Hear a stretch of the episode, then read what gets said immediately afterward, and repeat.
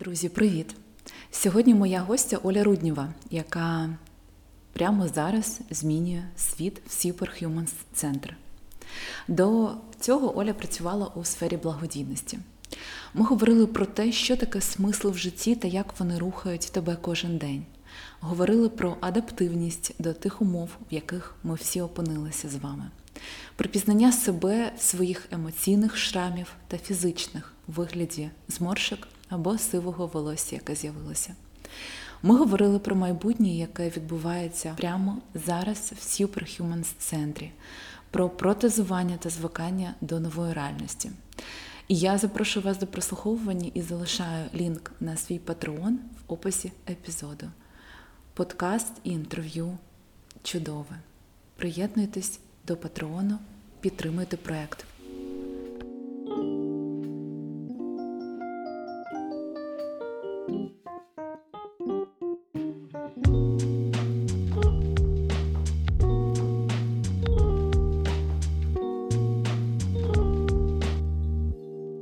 Олю, привіт. Привіт, Катя. Я задаю тобі своє традиційне питання. Я його дуже люблю. Ти його знаєш. Хто ти? Ти знаєш, я до війни там щось про себе думала, а зараз я, я напевно, українка. Я українка. Які це відчуття в тілі, це... всередині, в голові? Що ти відчуваєш? Ну, я дуже часто кажу, що ми всі змінилися на рівні ДНК. 24 лютого, коли я прокинулася, напевно, моя ідентичність зараз це все ж таки я українка. І я залишаюсь людиною, яка тут для того, щоб здійснювати мрії інших людей. І от мені здається, я тут для цього. Я такий інструмент для здійснення мрій інших людей. Просто тепер я додала сюди ще приставку, що я українка, бо до того я себе саме українкою не відчувала. Я була громадянкою України, я жила в Україні, а саме українкою я себе не відчувала. Тобто тепер я відчуваю на рівні ДНК. Ти знаєш, мені так резонують твої слова. Загалом кажуть, що місія людини в гарному сенсі це служити. От, служити просто іншим, допомагати. У тебе є таке відчуття, що ти саме цим займаєшся? Що я служу, ні, нема. Ну, а чому ти це робиш? Чому ти допомагаєш? Ти кажеш, що моя місія це здійснювати бажання. Дивись, ну я ж просто інструмент. Да? Тобто я просто роблю якісь правильні речі, вони просто йдуть через мене. Да? Я ну, я не відчуваю це служінням. Да?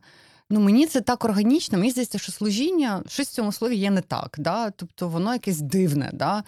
А Мені воно напевно не подобається, бо мені здається, що від служіння важко отримати задоволення. Мені так здається, може я помиляюся. Я отримую задоволення від цього, що я роблю. Я роблю це від серця, мені це супер подобається. От це моє життя зараз. Чи то є служіння? Ні, ну просто я собі такий шлях обрала. Я не відчуваю, що це служіння. От Просто я роблю це так само для себе, бо це те, що приносить мені задоволення. Тут теж багато всього егоїстичного. Да? От е, Я знайшла те, що робить мене щасливою, виконувати бажання мрії інших людей. Ось. В служінні, мені здається, є якась, знаєш, типу, нібито я жертвую чимось. Я нічим не жертвую. Ти сказала, що твоє це це є твоє життя. Мені хочеться, щоб ти трошки описала своє життя зараз. Ми трошки з тобою поговорили, що ти живеш у Львові. Я не живу у Львові. Ти зна- ти знаходишся у Львові? Да, да, Я живу на будівельному майданчику. Ти живеш на Як загалом ну, типу, ти прокидаєшся, там, не знаю, о 6 о 7 і ти сказала, що 30 метрів ти виходиш з цього свого будинку, і ти вже на будівельному майданчику. Це так? А, Ну, дивись, я насправді дуже щаслива, що я нарешті почала спати, бо 24 лютого я майже не спала. Я спала там по 4-5 годин, і мені цього вистачало. І в мене ще була проблема, що перші два місяці я кожну годину прокидалася, я новини читала. Потім, коли мені Діана Ставнісер передала піжаму, я вперше перестала прокидатися кожну годину, бо я відчула себе захищеною в цій піжамі. Бо до того в мене не було речей. В мене я приїхала з порожньою валізою, в мене були одні джинси. А, Ну, Бо я виїжджала за мамою з порожньою валізою, в мене нічого не було. А, І коли в мене з'явилась піжама, я стала спати там 4-5 годин. І нарешті я лягаю десь об 11-12, прикидаюсь я о 5.30, зазвичай у 6. І це неважливо, навіть якщо мені треба там пізніше на зустрічі. Я прокидаюсь дуже рано. А, Я підходжу к вікну і дивлюся на будівельний майданчик. Так а, потім я відповідаю на всі особисті в інстаграмі. Я відповідаю зранку ввечері. Дуже багато спілкуюся з людьми, які мені щось пишуть. Так, і в нас у дев'ятій зазвичай перша будівельна нарада, а потім я переважно на дзвонках, на зустрічах. Ми ходимо, перевіряємо, що відбувається. Дуже багато в літаках зараз, бо треба подорожувати. Ми збираємо гроші на Superhumans постійно, зустрічаємося з міністрами охорони здоров'я різних країн. І я іноді прокидаюся, я не знаю, в якій я країні, в якому є місті. Я швидко орієнтуюся швидесенько.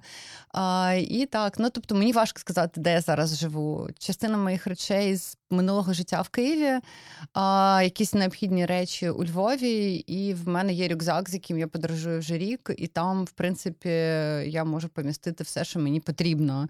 Дуже була зла на, на зиму, бо треба було змінити там. Три а, країни з різними погодами мала подорожувати з валізою. Це мене дуже дратувало, бо зазвичай я з рюкзаком, і мені цього вистачає, ніколи не чекала валізи на в аеропорту.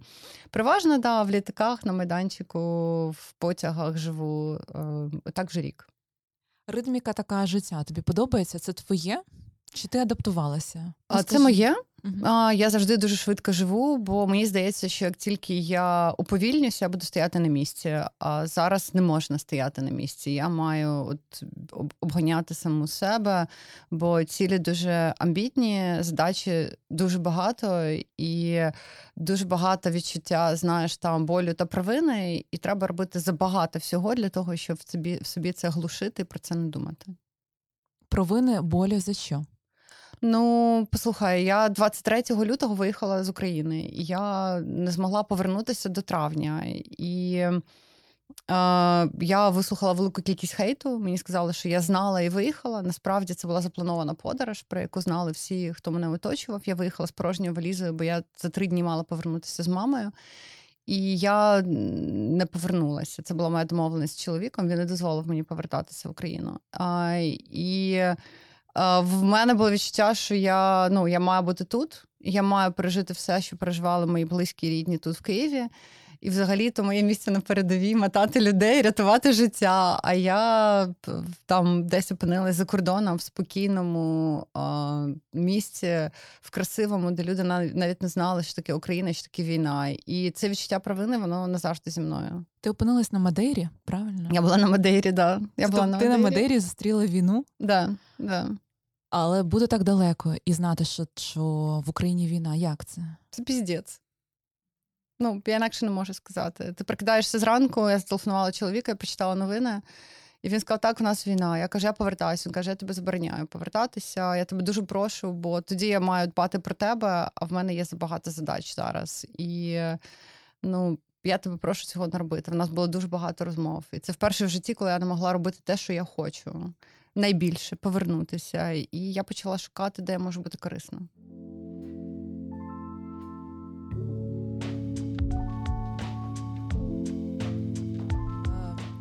Війні саме там не фемінізм, а знаєш, там наша жіноча незалежність вона трошки опустилася, і ми реально стали суперзалежними від дум від думок е, чоловіків, які можуть заборонити. Бачиш, які можуть а, вплинути на нас. Дивись, нам мені не можна заборонити, але я можу почути раціо.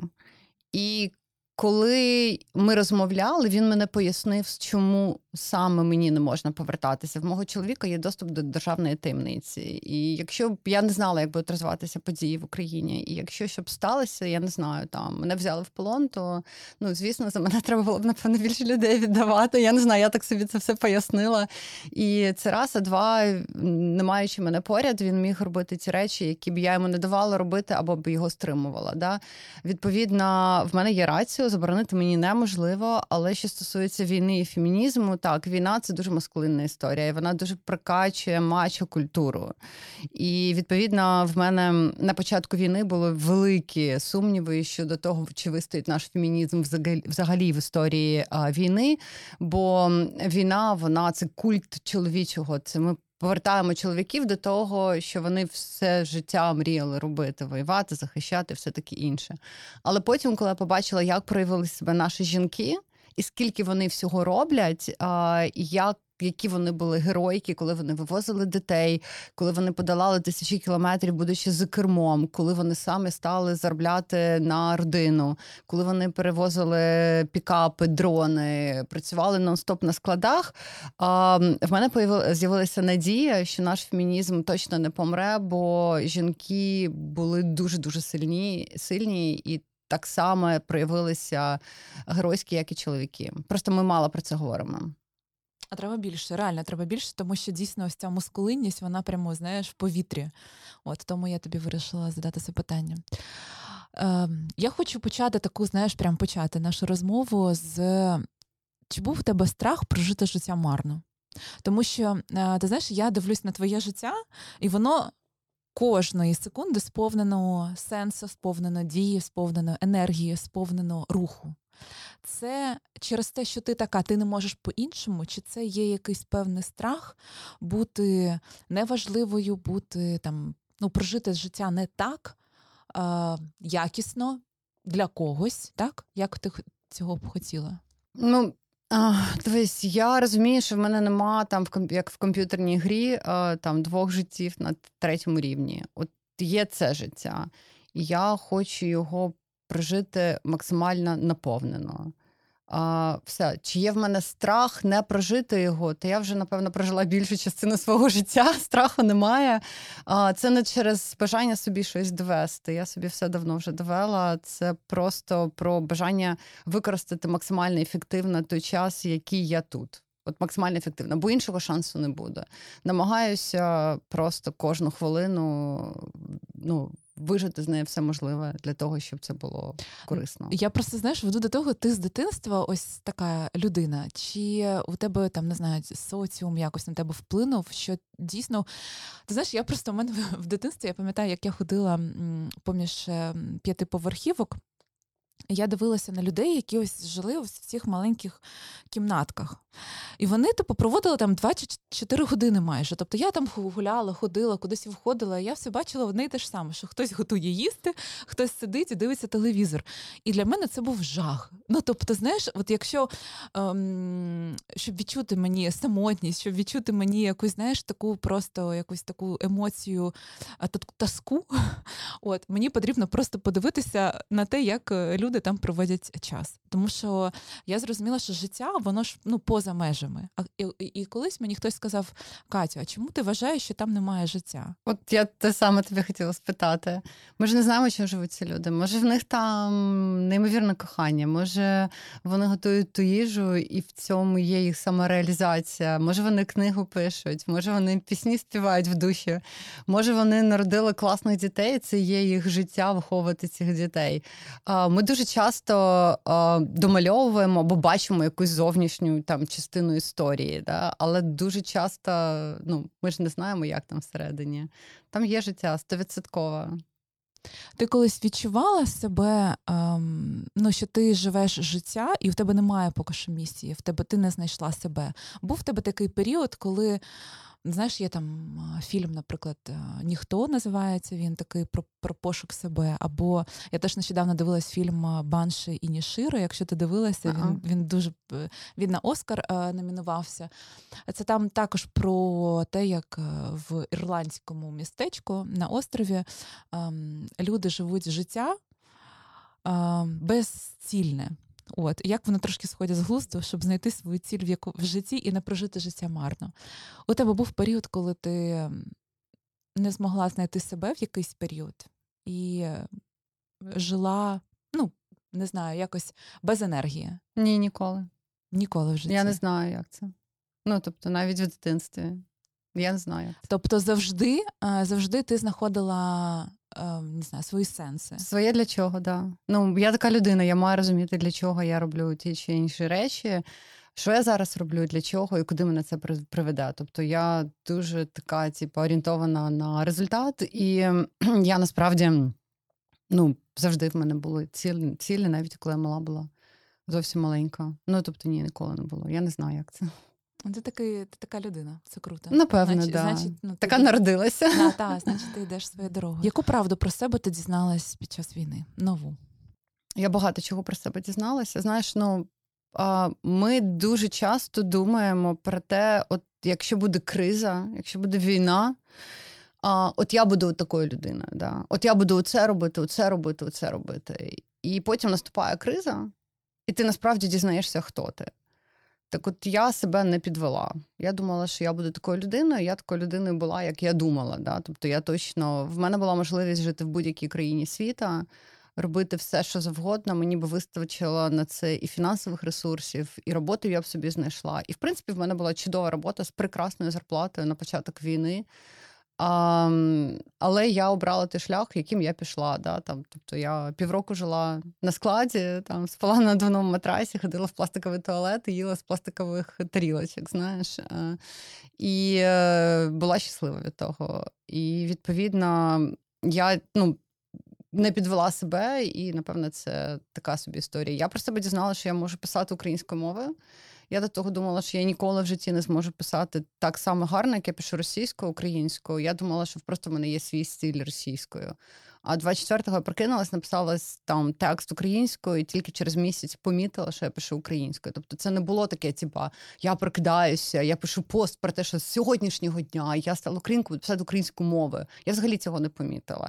Тобто, це така була зміна органічна, і потім я через місяць помітила, що я пишу українською, і мені подобається, як я пишу. Я така вау, класна. Um... Себе дізналася. Ну я дізналася про себе, що я можу ходити в одних джинсах три місяці. Того думала, що ні, я можу жити без будь будь-яких там людських умов. Я думала, що мені до того повинна там я повинна мати окрему кімнату, якісь умови для життя. А потім я прожила там, типу, перші три місяці з різними людьми, яких я ніколи того не знала в одному ліжку. І я зрозуміла, що я в принципі можу жити з будь-ким, будь-де, в будь-яких умовах. А що мені не потрібно там гарні готелі, гарні умови. А, мені навіть фен виявляється не потрібен. Я думала, що я без фена не можу.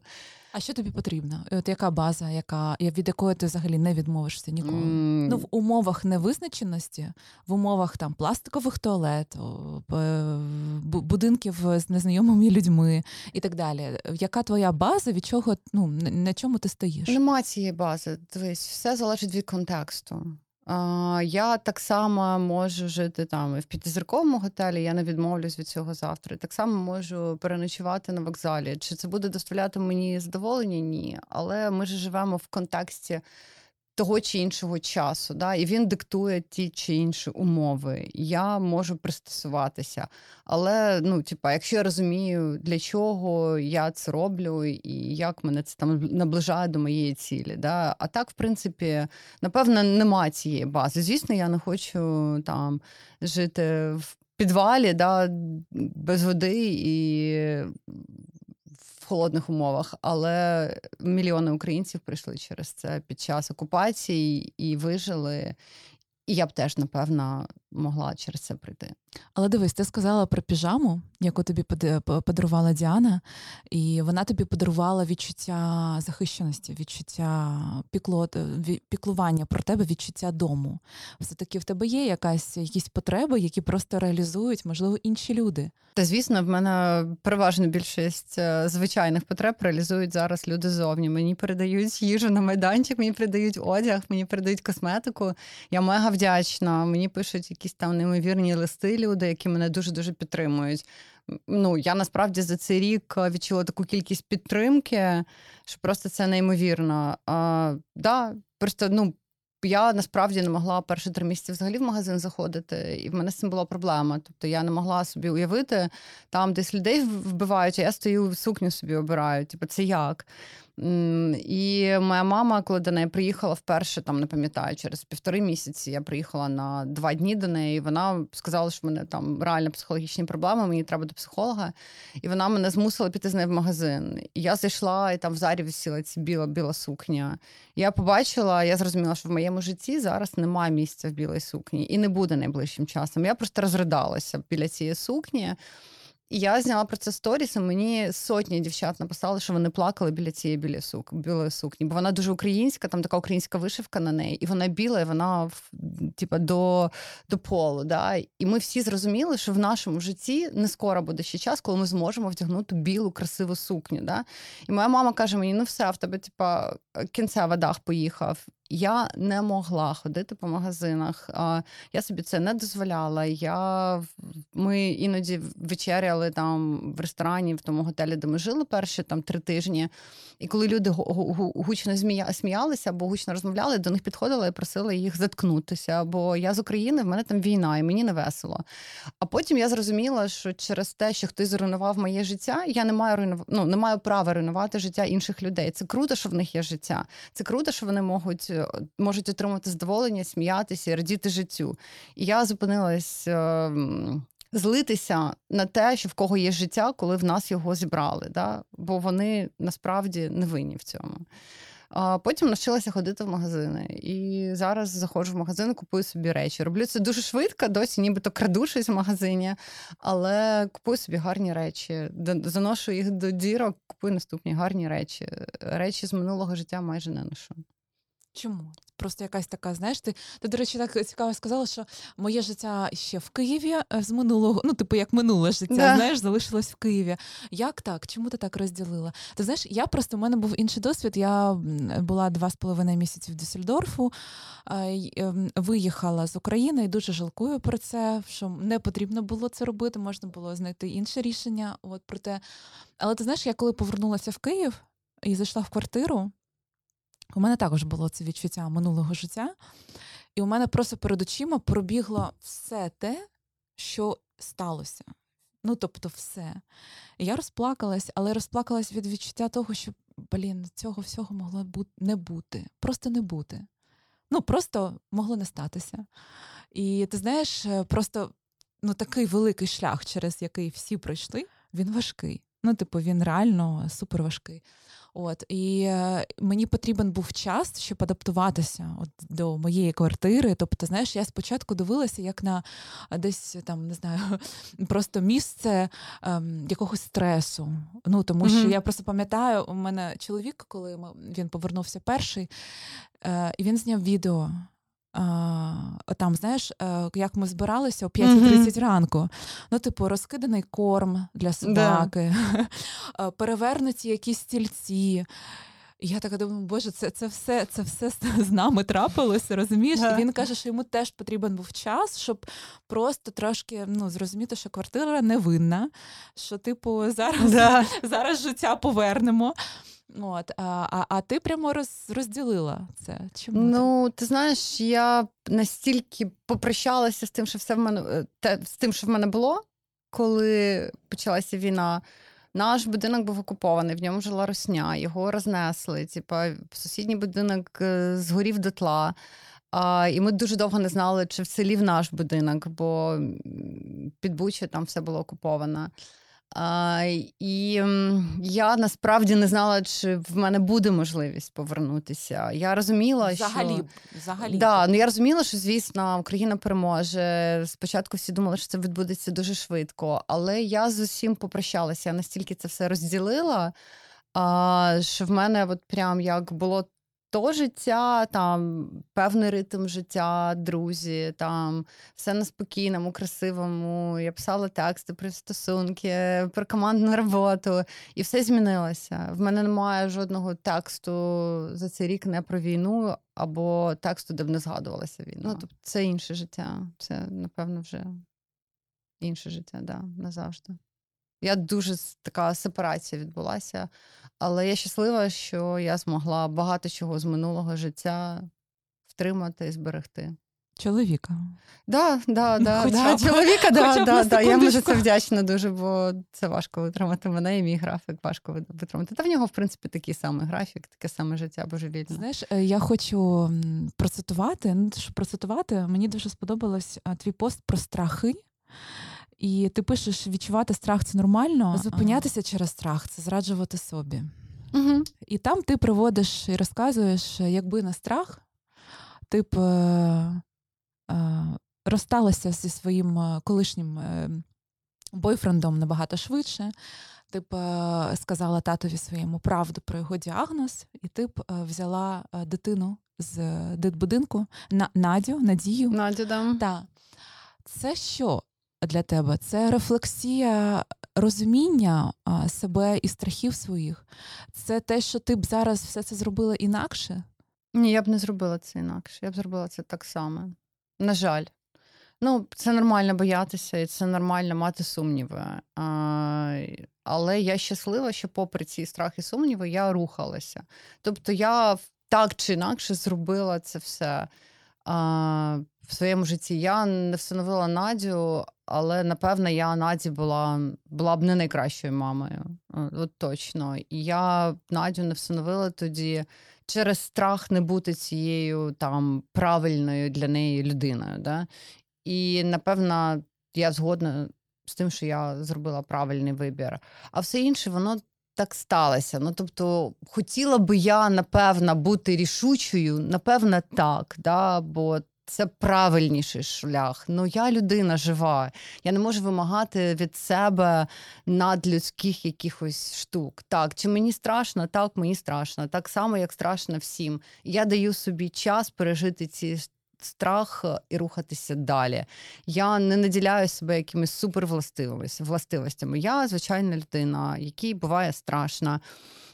Яка робить помилки, але я щаслива, що в мене є там цілі, які більше за мене, які дають мені сили рухатися. От і все. Чи був в тебе страх, який тебе прямо зупинив, і про який ти жалкуєш, що він не дозволив тобі зробити певний крок? А, і, і ти прямо зрозуміла, що це реально те, що ти втратила. Ти знаєш, я вірю в те, що історія не має цього а, сослагательного наклонення. Да? Мгм. А, оці, оці історії What If це для Фергюсона. Нехай він книжки пише про це. Я не знаю, а, а що, якщо би? Да? Я знаю, що от це такий був мій шлях. Я його отак пройшла. Чи було щось там, щоб я повернулася в минуле і зробила інакше? Нічого. От я би зробила все так само. Я би дуже хотіла прокинутися 24 лютого в Києві а, і бути тут. Напевно, мій шлях був би інакший, бо в мене є підготовка парамедика, і напевно я би трошки поінакше побудувала своє життя. А, Але в мене був інший шлях. Значить, він такий, і значить, ця первина і все те, що я відчувала, не завжди є частина мене і моєї історії. І це мені теж для чогось потрібно. А, і я буду з цим жити. Це частинка мене, такий мій шрамчик, який я усвідомлюю. Твоя енергія під час війни ніколи не пропадала? Чи бували моменти, коли ти провалювалась у якусь емоцію, яка тебе нагрібала, знаєш, як хвилею така, і ти прямо ну, трохи мала, ну, тебе, ти, ти б хотіла, щоб був час, щоб прийти до себе трошки, якось Ні, в- вирівнятися. В мене такого не було. В мене була лише одна проблема, з якою я працювала. Це ненависть, бо я до цього ніколи в житті не відчувала ненависть. Ненависть до людей, які святкували щось. Ні, ні, до росіян. А, до все, росіян. все понятно. Да. Там все було. Я прям вона мене зжирала. Я прям я часто про це розповідаю, що перші місяці я прям відкривала ці фоточки з мертвими росіянами, прям їх збільшувала, переконувала, що вони дійсно сині, чи вони дійсно мертві. І мене це дуже дуже піднімало мій настрій. Я їх ненавидела. А я людина, яка не знала, що таке ненависть до війни. Тобто я ніколи не відчувала цього, цієї емоції. І коли вона зі мною сталася, я така вау, оце капець, оце емоція. І вона досить потужна. І ем, вона мене зжирала, і вона збирала дуже багато енергії. І вона мене, типу, точно, ну так, вона мене спонукала щось діяти, але мені не подобалася ну, мотивація. Да. Я це роблю не тому, що хочу допомогти, а тому що я ненавиджу росіянців. Ну, така собі мотивація насправді. Ну, може, і ок, насправді. Але я ж не зі зброєю, мені ж не вбивати треба було. І мені дуже допомогла Ганка Третяк. Вона мені допомогла позбавитися цієї емоції. І зараз е, оцю всю там злість. Яким чином, розкажи. Слухай, це смішна історія насправді. Вона мені зателефонувала і спитала, чи я захворіла. Я кажу, так, я захворіла. Вона каже, я тебе вилікую. Я кажу, ну ну давай. І вона мені каже: ти маєш там лягати спати не пізніше 11, прокидатися не раніше там 6. Я кажу, ну окей, я можу це робити, хоча мені важко. А, І ти вона сказала мені, ти, ти маєш ну, не ненавидити сім днів. І я кажу, типу, ні ні ні давай краще там не знаю, гіперлуп побудуємо. Коротше, я не можу. І вона мені сказала, сім днів ти маєш втриматися від ненависті. Я кажу: окей, Ганка, ти маєш мені пояснити, як я можу там не ненавидити цих людей, які там після Бучі, після всього, всього, що відбулося. Це було в травні розмова. Після всього зла, яке вони зробили мені, моїй країні і людям тут, після цих вбивств, зґвалтувань. І вона мені тоді дуже круто сказала. Вона сказала: Олю, дивись, е, хтось є добро в цьому світі, а хтось хто є зло. І, і ми іноді не обираємо, де бути. От ну, Росія це зло за визначенням. От так, вони просто грають цю роль. Люди, які народились в Україні, вони це роблять вже не перший раз. І вони народжуються тут дуже свідомо, і вони не перший раз помирають за цю землю. Боротися за свою землю, помирати за свою землю і за свою незалежність це в крові українців. І ми це рішення приймаємо свідомо. Для нас тут нічого нового, так що нема за що ненавидити. Ми просто виконуємо свою роль. І мені це допомогло. Мені ці речовий модуль допоміг викоронати, викоронати цю ненависть, і в мене збільшився ресурс а, всередині. Чи я провалювалася енергетично? Ні. Чи в мене були дні, коли в мене немає сил? Не було. Ну, в смислі, як це немає сил? Ну, тобто, стільки всього треба зробити. Тому на складі працювали. Е... Навіть коли ти спиш там по три години, тобто у тебе таке фізіологічне тіло, така, я не знаю, не знаю, здоров'я, енергія, що у тебе немає цього цих провалів. Та адреналін шарашить, коли в тебе є ціль, коли в тебе є задача, коли ти розумієш, для чого ти це робиш, в тебе зовсім інший гормональний фон. Ну так, звісно, я там декілька разів хворіла, мені було погано, але я всі дні виходила на роботу. Жодного дня я не сиділа вдома, навіть коли я хворіла. Я і ковід на ногах перенесла, потім вже дізналася, що то був ковід. Але ну да, все ок.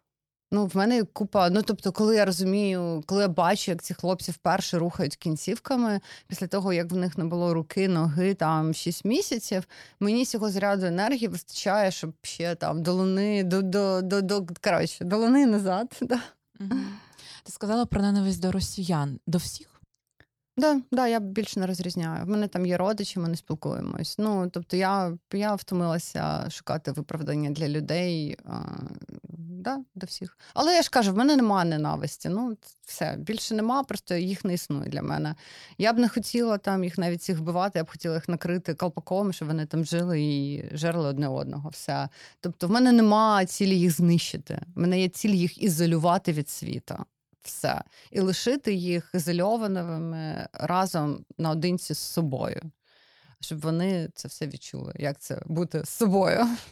А що ти скажеш про тих людей, які е, ну кажуть, там дуже багато росіян допомагають Україні, е, супер багато е, вони фінансують і так далі. Ти якось цю розмову продовжиш з тією людиною, яка ну розказує про таких росіян? Чи є хороші, ну до- добрі, класні, які давно вже не живуть в Росії, які типу відмовились від свого громадянства? Де вони? Я хочу їх бачити на вулицях безпечних столиць світу, в Німеччині, в Лондоні, мітингах. на мітингах. Їх так, там так. їм там нічого не загрожує. Так. Де вони? Мгм. Що їм заважає вийти туди?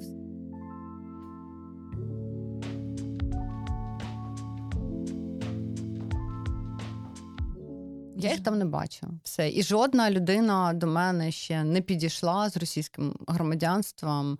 Мені один чоловік написав тільки в, в інстаграм, щоб він вихотів взяти українське громадянство, переїхати в Україну, йому дуже соромно, все таке інше. Жодної людини за рік. Я дуже багато подорожую. Я майже ну подорожую по роботі. Я майже там не знаю, якісь 30 країн об'їздила. Жодної. зустрічала. І зі мною мої родичі не спілкуються. Я хочу з тобою поговорити про сім'ю. Про сім'ю, про стосунки. А, зараз дуже багато людей стикаються з тим, що сім'ї розходяться, тому що там дружина десь в Європі, чоловік в Україні. Ну і типу вони всі, знаєш, влаштовують собі своє життя і живуть своє життя, але окремо. А, ти у Львові, твій чоловік в Києві. Як ви тримаєте контакт? Ну, ми дійсно вже рік не живемо разом, це правда, але ми не стали від того чужими людьми. Я за це там дуже вдячна. Не знаю, кого дякувати. Його, себе, нас. У нас дуже дорослі стосунки. І насправді я раніше думала, що любити людину це бути поряд, це впливати на нього, там, не знаю, якось там контролювати його час. Готувати сніданки. Е, Да, ну якось. е, А насправді це ну, набагато складніше, як виявилося, любити на відстані і дбати про одне одного. В наших стосунках нічого не змінилося. Ми стали ближче за цей рік. Я за нього дуже дуже хвилювалася, коли він був тут. Але бути разом це не завжди прокидатися в одному ліжку. Ми ментально разом і, ну, напевно, нічого не змінилося. Я дуже щаслива. Але це велика робота. І я розумію, що йому важко, і мені важко на дистанції підтримувати стосунки. Але ми переважно переписуємось. Іноді передзвонюємось, бачимось е, в місяць, е, ну, сумарно 3-4 дні. А якщо пощастить, можемо там тиждень провести разом. Мені здається, один такий тиждень був за рік, все більше не було. Ем, Вперше ми побачилися на Пасху минулого року. Я його майже не впізнала, він дуже постарів. Зараз відійшов вже. В нього була така борода і купа зморшок. Е, Я на нього дивилася, мені прям була шкода, як мій красивий чоловік постарів. Але це ж війна, ми всі постаріли.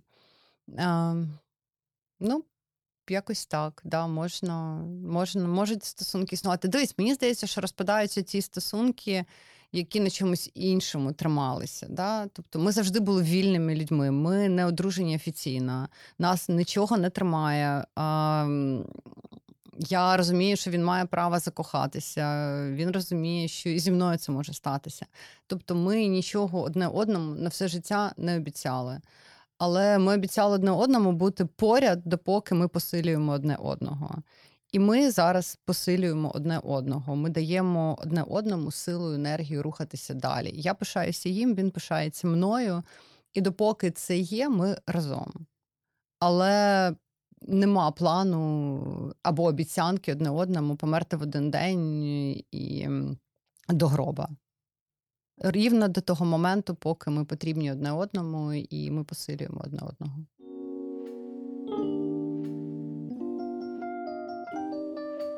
У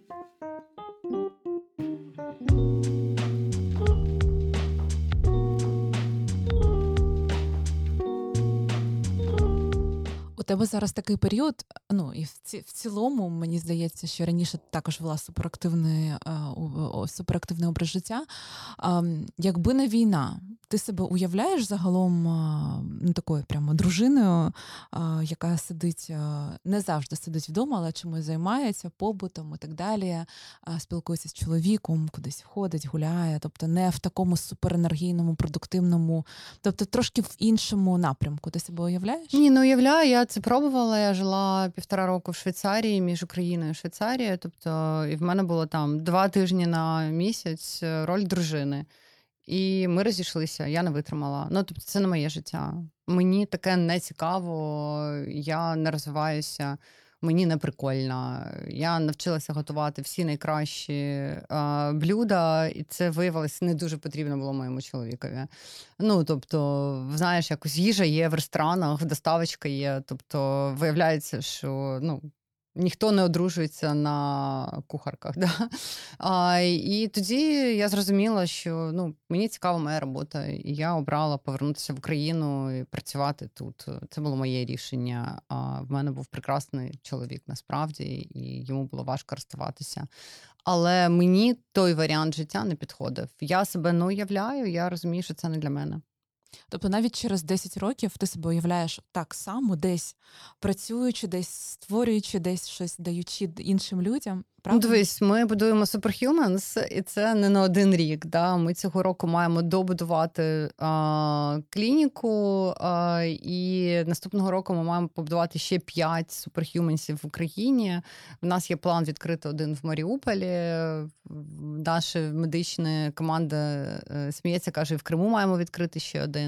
А, Відповідно, це така мережева історія, і для нас важливо не лише повертати людям їх втрачені можливості, не лише їх протезувати, робити їм реконструктивні операції, але й повертати їх до нормального соціального життя. Тобто, ми будемо пропонувати нашим пацієнтам нові ролі. Ми будемо їх перевчати на реабілітологів, інженерів, протезистів, психологів першого контакту. Також ми зараз думаємо про школу для ветеранів, де ми зможемо людям дати можливість отримати нові професії, бо недостатньо запротезувати людину, недостатньо надати йому медичну допомогу. Треба знайти, що він буде робити в житті, як він буде заробляти собі, і як він зможе стабільно жити, змінивши роль військового на роль цивільного. І мені здається, що роботи в нас дуже багато. Півтора мільйона людей зараз а, в ЗСУ, і ці всі люди будуть повертатися рано чи пізно. Частина з них вже повертається через поранення, і про них треба дбати вже зараз. Вони велика частина нашого суспільства. Так що роботи мені і нам, нашій команді, вистачить е, ще років на 10 точно. Так що я собі приблизно так само уявляю через 10 років. Ти заговорила е, про військових, про психічну е, цю історію, яка ну про травмованість після війни. У тебе є якась думка щодо того, що взагалі нас чекає, коли дійсно війна закінчиться, всі повернуться, і який підход шукати до військових? Чи варто взагалі шукати підход, чи якось будуть центри, які будуть працювати з травмованістю?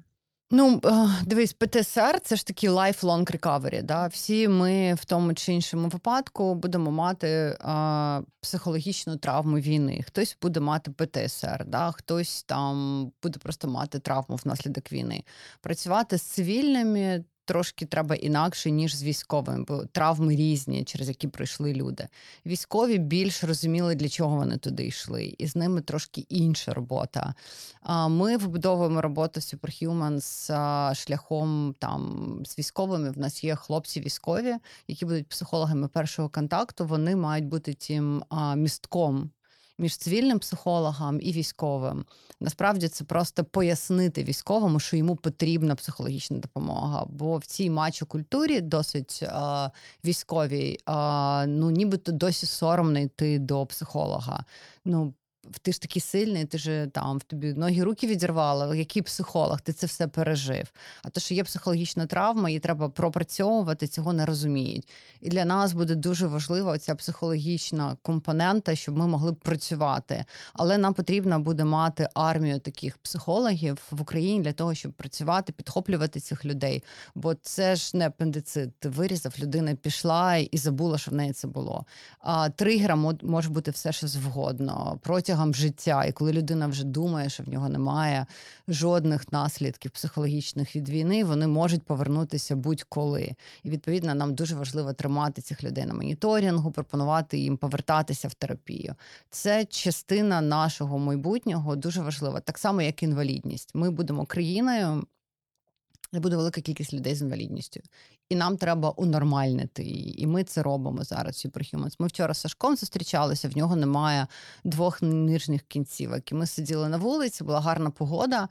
А, Ну, десь 20 людей з нами поряд було на вулиці. З них двоє людей було на протезах. Сашко і ще а, хлопець е, з Азова. А всі інші люди дуже спокійно це сприймали. Ніхто не обертався, ніхто пальцем не показував, а, ніхто не роздивлявся, і мене це дуже порадувало. Але це Київ. Це Київ. Кожен раз, коли я заїжджаю на заправки, я бачу цей мікс людей, наш мікрокосмос. Жінки з дітьми, хтось їде ще в бік е, військових дій на військових машинах, хтось вже на протезах повертається, хтось з пов'язаними руками, хтось зі шрамами.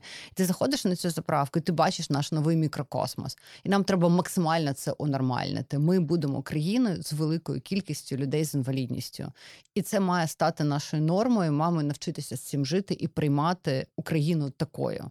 Але не дивитися на них як на жертв війни, да? а дивитися на них як на людей, які пережили досвід війни. Саме для того ми будемо давати людям крути протези, там ремонтувати їх обличчя, щоб вони не виглядали жертвами війни, щоб вони виглядали людьми, які боролися за свою країну і мають досвід війни. І це дві різні траєкторії розвитку країни. От ми будуємо країну суперлюдей.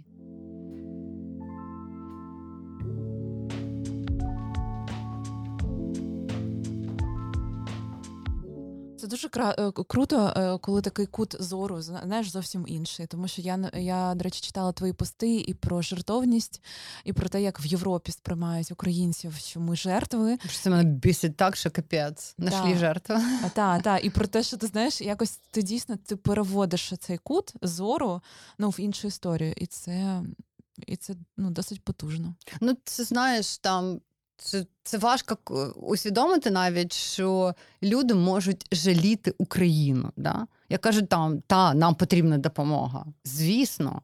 Але чи треба нас жаліти? Сорян. Ми рік протистоїмо одній з найбільших а, і найгірших держав в світі по кількості людей. Ми рік з ними воюємо. Дайте нам зброю, дайте нам а, побільше а, не знаю, снарядів, і ми нормально це все вивеземо. Ми нормальні, ми сильні, нас не треба жаліти. Ну, тобто, реально, половина країн Європи е, здалися б, якщо б таке в них сталося. Я навіть не знаю, як би вони відреагували на повітряні тривоги, які в нас по п'ять разів на день. А, ну, тобто, таку націю треба жаліти? От точно ні. Чи потрібна допомога? Так, і ми її з гідністю приймаємо, але ми не стоїмо на колінках, як е, Путін стояв перед Китаєм. Да? Ми не стоїмо. Ми виходимо. Наш президент каже: зброю нам дайте, будь ласочка, бо ми тут реально за всіх б'ємося. І так, я сподіваюся, і далі будуть сприймати Україну. А жаліти нас не треба. Від чого останній раз в тебе світились очі? Та в мене щодня світяться очі. Слухай, світяться очі від будівництва. Зайшла, побачила, що закінчують там лабораторію протезування, бачу, що бетон залили, в мене світяться очі. Насправді світилися очі вчора, коли побачила, як Деніс робив свої перші кроки. У Деніса потрійна ампутація. Спочатку я зайшла на його сторінку, побачила, що він стоїть в планці. Людина з потрійною ампутацією стоїть в планці. Він мене надихнув. Е, І зараз він протезується, і він на другий день став на свої перші а, випробувальні протези. Всі протезувальники були просто в шоці. Вони кажуть, що такої фізичної підготовки і такої сили духу вони давно не бачили. Зазвичай там тижні в людини йдуть на те, щоб а, знайти в собі сили стати. Він на другий на другий день пішов. І поряд з ним була його мама, і це було офігенно. І вона йому протягувала руки і казала: ми знов робимо перші кроки. І це просто heartbreak. Це просто heartbreak. Та вона приїхала, вона доєдналася, і вона тримала руки, щоб він не впав, коли він робив свої перші кроки в 24.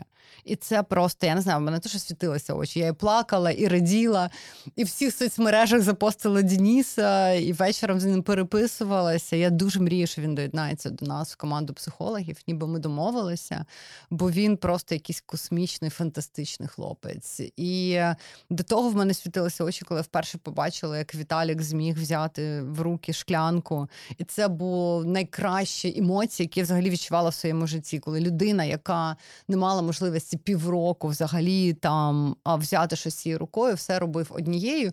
І тут в нього така можливість з'явилася. Він годину не міг, не міг зупинитися. Я сказала хлопцям, що це взагалі це якесь відчуття порівняно з оргазмом. Коли ти таке бачиш, це такий кайф, ти просто стоїш, і тебе захлинає емоціями, тебе просто накриває цими всіми. Гормонами в мене щодня є привід радіти. В мене щодня від чогось світяться очі. Навіть коли ми бачимо якогось пацієнта, якому можемо допомогти, ми такі клас, агінь, батарея, збираємо, робимо, шукаємо можливості, коли нам класне обладнання пропонують, коли там хтось збирає або пропонує нам класний донат. Бо чим більше ми грошей зібрали, тим більше людей ми можемо запротезувати. Так, в нас є гроші на ремонт, в нас є гроші на команду, але чим більше грошей, тим більше проте- протезів можемо поставити. Відповідно, 3 мільйона привідів за день, щоб очі світилися.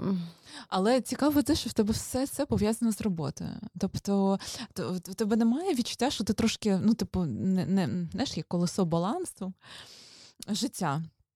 Там є робота, є сім'я, е, є друзі, там не знаю, захоплення, ще щось. А у тебе в основному все це робота. Да, я дуже сконцентрована на роботі завжди була. І в роботі є різні періоди. Коли ти починаєш проєкти, ти маєш дати собі А, ну, чесно собі сказати, що перший період ти маєш віддатися 100%. Потім відсоток твоєї віддачі буде зменшуватися, і ти зможеш трошки балансувати, трошки більше часу приділяти іншим питанням. Але якщо ти хочеш добіжати, якщо ти хочеш якісно запустити процеси, і якщо ти там а, береш на себе це так, дійсно це буде робота. А, В часі це просто змінюється. Да? От зараз в мене такий період, коли це все робота. Я дуже щаслива, як я сказала, що мій чоловік мене підтримує, і він каже: Я тобою пишаюся, ти молодчинка. Він так само дивиться мої сторіс, він так само там коментує і ввечері мені котів присилає. Ми любимо котів дивитися. Вони дуже смішні. Вони такі смішні речі роблять. Ми цих котів подивилися, поржали там, попереписувалися. Він мені Леся Подерев'янського шлей котів, щоб поржати. Да. Ну, якось так. Да. Знаєш, ще дуже цікаво, тому що є люди, які свою енергію, тобто вони на роботі роблять щось, там не знаю, якісь певні речі, а потім приходять, приходять додому і там заряджаються енергією, знаєш, не, безпосередньо в сім'ї. От. А ти свою енергію транслюєш на досить незнайомих тобі людей. І для тебе це просто це тебе і так сильно заряджає, і заряджає тих людей. Тобто ти реально стільки енергії своєї інвестуєш в нові проекти, в людей, яких ти бачиш перший раз, розумієш, там, які одягають протези, в, в просто, ну. Я, я не знаю, в будівельників, які створюють щось нове, так, які заливають бетон. І це дуже цікаво. Це для мене це абсолютно інше життя. Абсолютно, тобто, коли, е, ну, коли життя це не тільки сім'я, не тільки там, не знаю, батьки, але це ну, нереально якийсь такий пласт. Ну, мені не шкода, в мене ще є. В мене насправді дуже багато енергії, і я щаслива, що я можу її ділитися. Я думаю, що якщо б я цю всю енергію додому приносила, то там би всі здуріли. Да? Ну, у тебе немає цього, знаєш, типу, ну, якогось незакритого гештальту, що колись там добудуєш ти цей центр, так? Superhumans, і ти там окей, все, я видихнула, я типу енергію дуже багато інвестувала в людей. Зараз я готова інвестувати в сім'ю. Ти б хотіла це? Та я ж не те, що я зовсім там не інвестую в свою сім'ю. Ну тобто. Um, буде щось інше. Ну, я така людина. Ну, я не можу сказати, що я ж там не просто там забіла на сім'ю. Ну, дивись, якщо в мене були діти, це була б трошки інша історія. Да? В мене є мій племінник, і от я йому не додаю зараз. Але ми кожен вечір говоримо по телефону і з мамою, і з ним. Він завжди там в'ється біля телефону, там щось коментує. Вперше сказав, що він мене любить, бо він такий дуже суворий хлопчик, він такого не каже. Але він вже там сказав, він дуже скучив за мною. Тобто, ми я могла би віддавати їм більше, безумовно, але вони всі розуміють, що я роблю. Вони всі з е, розумінням і повагою ставляться до того, що я роблю. І через це, ну, типу, все окей, ні в кого немає претензій. Чи хотіла б вони бачити або мати трошки більше мене? Так. Чи хотіла б я трошки більше з ними проводити час? Так, ну напевно, з часом я зможу виділяти більше, більше свого там ресурсу для них. Вони класні, вони чекають.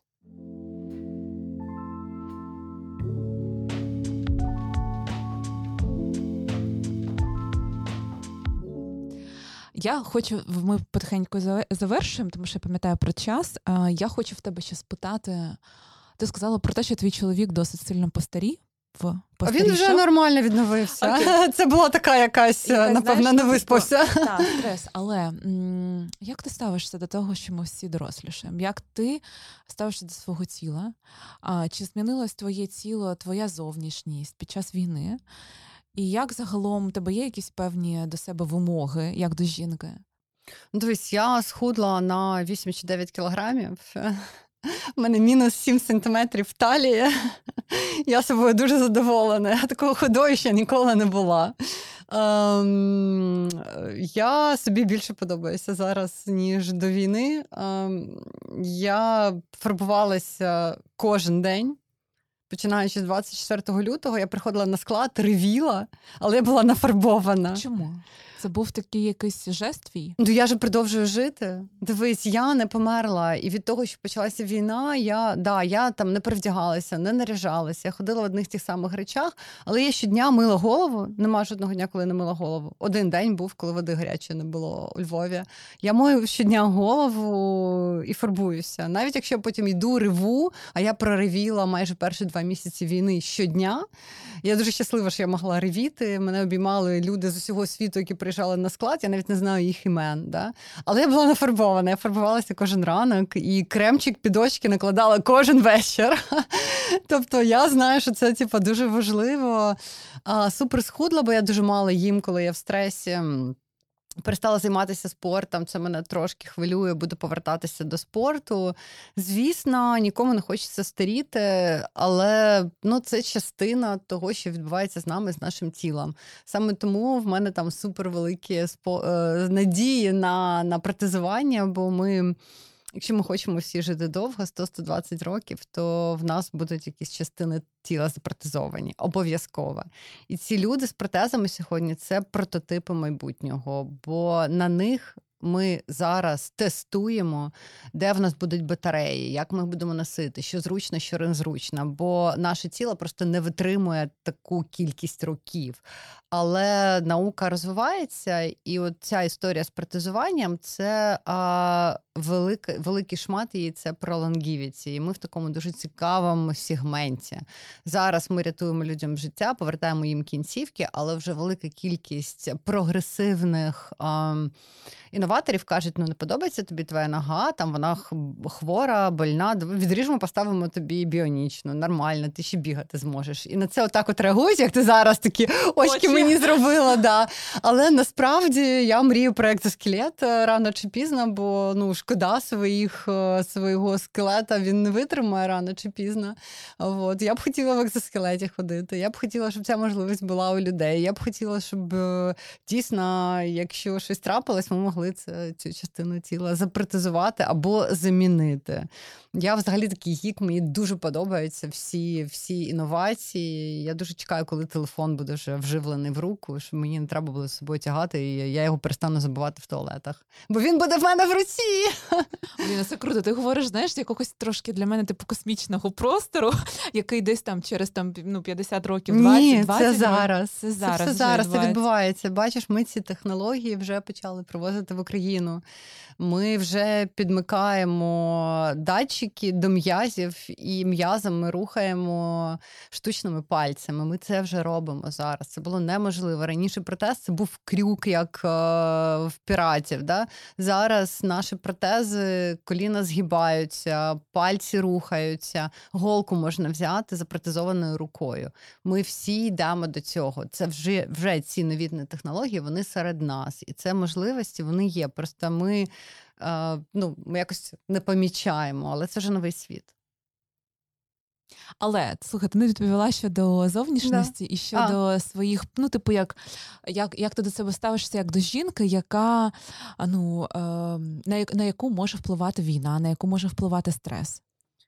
Um, Чи є в тебе вимоги до себе? Так, Чи... є, звісно, в мене є вимоги до себе. Я е, я хочу виглядати гарно, я не хочу старіти, але я старію, як всі. Ну тобто я помічаю це, і я розумію, що ну, війна відбувається на нас. А, але це як такі... ти це як ти це на собі відчула? Ну слухай, я ну звісно, ти дивишся на себе дзеркало, ти бачиш, тебе погляд змінився, в тебе якісь зморшки нові змінилися.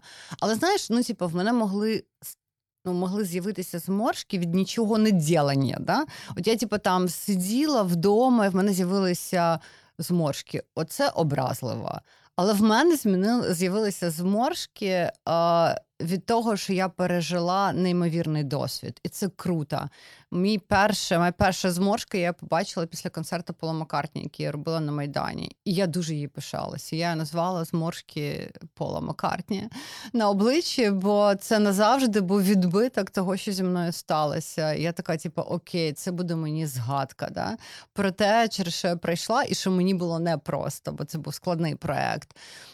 Війна лишила свої відбитки. Я пишаюся їми. Так само, як наші хлопці пишаються своїми протезами, бо вони втратили найдорожче, що в них було, захищаючи свою країну. Да, ми втрачаємо свою красу, свою молодість, але. Ми ж б'ємося за свою країну, ми ж відстоїмо свою країну. Це означає, що ці всі відбитки це нагадування нам через те, що ми прийшли. Це частина нашої історії. І ем, це те, з чого ми складаємось. Нема чого соромитися.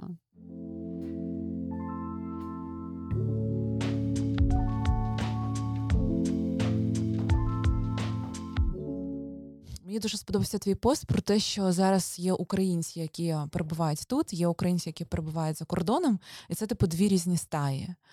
І е, ти знаєш, я навіть нещодавно відч... е, почула таку фразу про те, що є українці, які не хочуть, щоб закінчилась війна.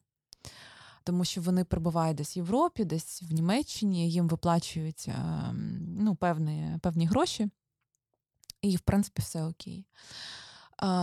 Ти як сприймаєш ту реальність, в якій є різні українці?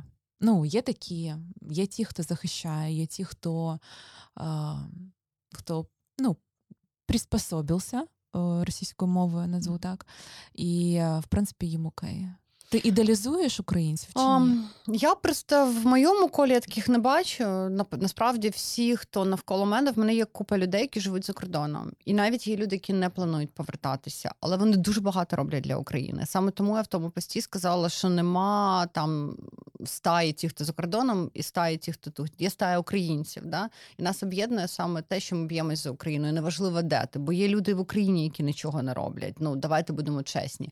І за кордоном, які роблять в рази більше, ніж тих, хто сидів просто в Україні між двома стінками. Не хочу обіцінювати, да?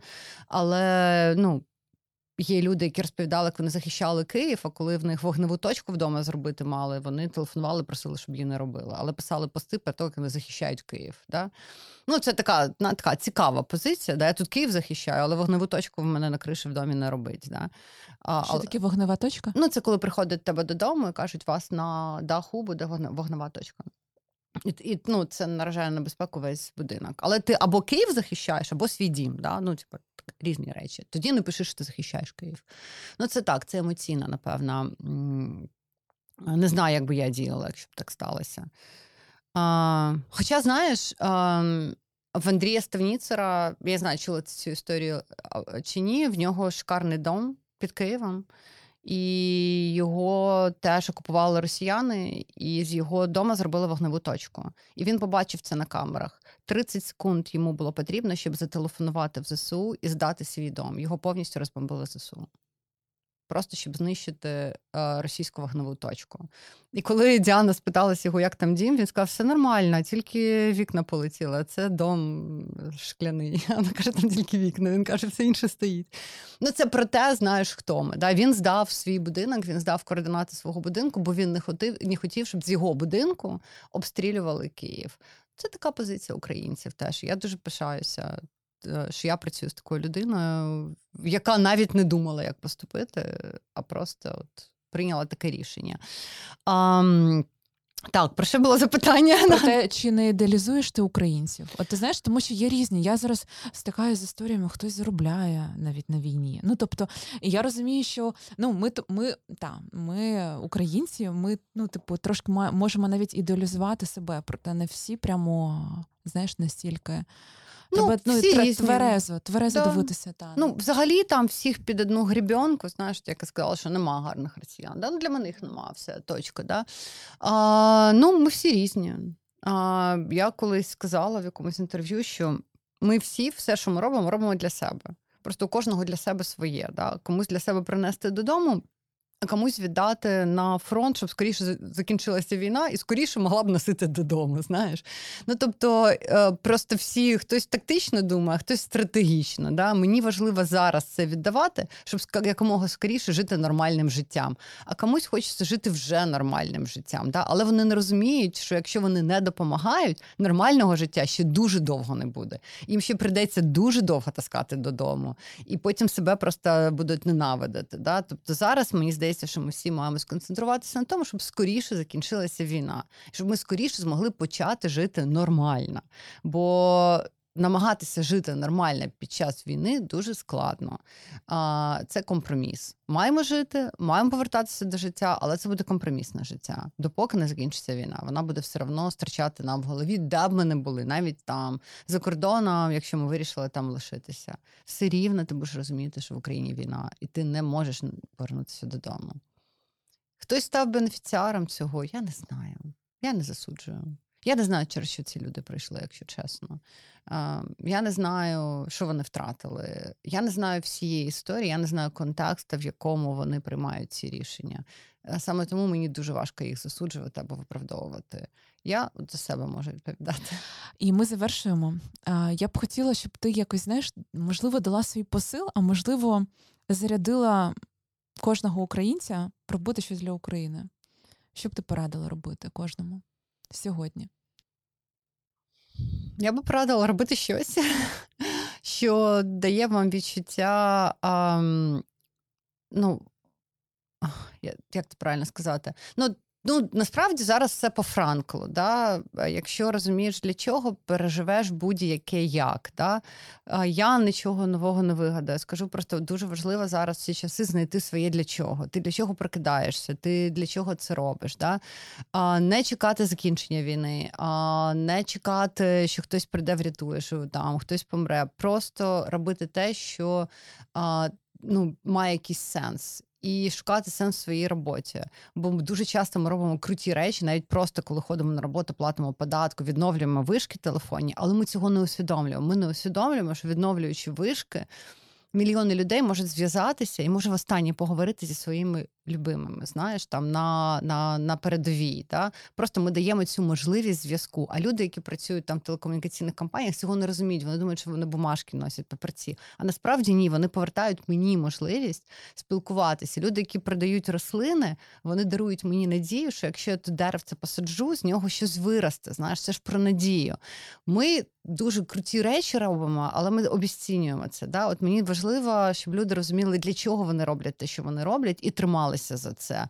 Знайшли зміст, задля чого вони прокидаються кожен ранок. Навіть якщо це просто твоя людина, твоя собака, це теж важливо, що ви не кинули ту собаку, бо купа людей, на жаль, лишили своїх а, тварин домашніх. ем, ви щось робите.